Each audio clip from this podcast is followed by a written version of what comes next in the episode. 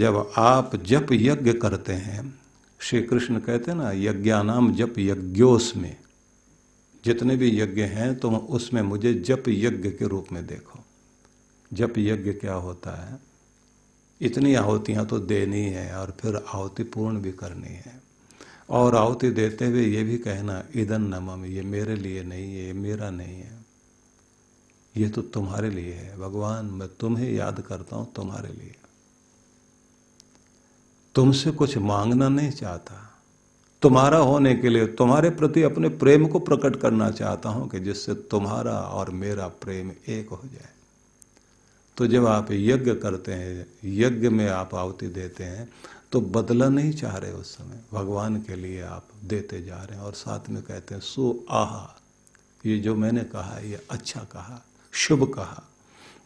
शुभ कहते हुए तुम्हें अर्पित कर रहा हूँ। तो स्वयं को अर्पण करना, आहुति देना तो ऐसे यज्ञ, जप यज्ञ भी है। भगवान का नाम लेते लेते आप समर्पित होते जा रहे हैं। खुद को ही आहुति बनाकर भगवान को दे रहे हैं। हवन में तो आपने कोई वस्तु पकड़ी, आहुति के रूप में और उसको आप अर्पित कर रहे हैं। यहाँ तो आप स्वयं को ही आहुति दे रहे हैं और यज्ञ का अपना नियम होता है कि उसमें आप मृगी मुद्रा में बैठते हैं आहुति देने के लिए।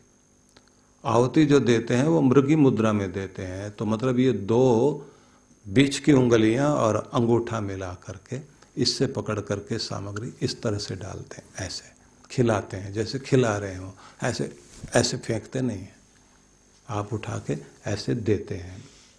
ये दो बीच की उंगलियाँ। ये देखा जाए तो ये बीच की दो उंगलियों को मिला लें तो ये मृगी की का मुख बन गया और ये हो गए उसके दो सींग। हिरनी के दो सींग। और जो हिरन होता है, उसके बारह सींग होते हैं, इसलिए उसको बोलते हैं बारह सिंघा और ये जो है, ये बन गया मुँह, और ये हो गए उसके दो सींग। तो इसी को उल्टा कर लीजिए, ऐसे सामग्री पकड़ी, ऐसे खिलाया आपने। तो इसमें तीन चीज़ें हो गई, अंगूठा और दो बीच की उंगलियाँ। मन से, वचन से, कर्म से भगवान को अर्पित हो जाओ। आहुति दो।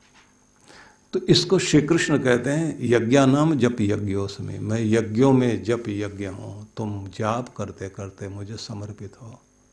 तुम्हारा जाप ही जिसको नाम सिमरन बोलते हैं। बड़े बड़े लोग सिमरन करने वाले बैठते हैं, लेकिन सिमरन करना आता नहीं।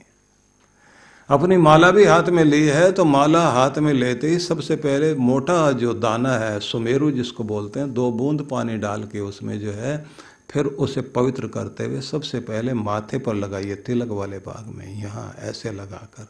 बीच की दो उंगलियों में ही पकड़ना। अंगूठा और दो उंगलियाँ, इसी में पकड़कर माथे से लगाइए। फिर आँख पे दाएँ, बाएँ आँख, फिर कले और कंठ पे लगाया, हृदय से लगाकर, फिर गोमुखी में रख करके, फिर जाप करना शुरू कीजिए। और पहले ये भाव रखना है कि ये माला नहीं है, सीढ़ी है यही है जो मुझे लेकर जाएगी मुझे मेरे भगवान तक। उससे मिलाने की सीढ़ी है मेरे पास, मेरी माला। और बड़े प्रेम पूर्वक उसे जाप करते हुए मैं पहुँच रहा हूँ। एक एक कदम, तेरी और तेरी और तेरी और तेरी और तेरी और तो ही तो ही तो ही तो तो ही तो तो ही तो तो ही तो। बस मैं तेरी और चलता जा रहा हूँ।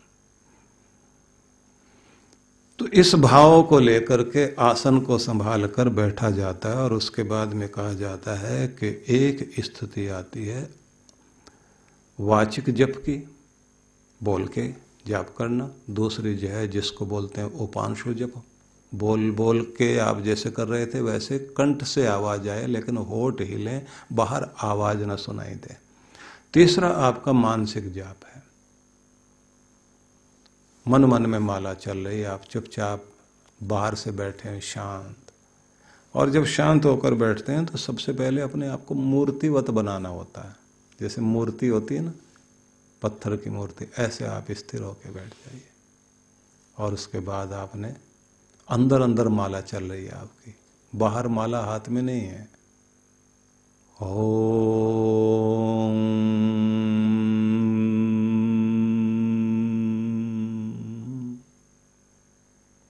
ये गुंजार अंदर चल रही है। जो भी आप जाप करते हैं हरिओ श्री राम, जो भी बोल रहे हैं तो आपके अंदर चल रहा है नीचे से ऊपर तक चक्र चल रहा है। इसी में जब आप लंबे समय तक एकाग्रता साध लेते हैं, अब ये ध्यान से सुनना जो बताने लगा हूँ।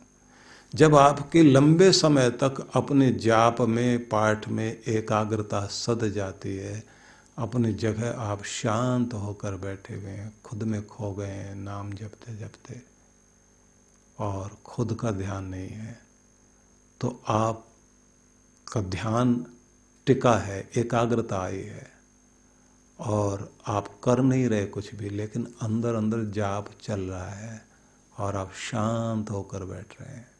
आपकी चेष्टा जाप में नहीं है। आपकी चेष्टा सिर्फ़ शांत होकर, एकाग्र होकर, ध्यान में तल्लीन होने की है खो गए हैं और भीतर नाम चल रहा है तो इसको बोलते हैं अजपा जाप। यहाँ जाप किया नहीं जा रहा। हो रहा है, अब प्रकृति साथ दे रही है। इसको सबसे श्रेष्ठ माना गया है।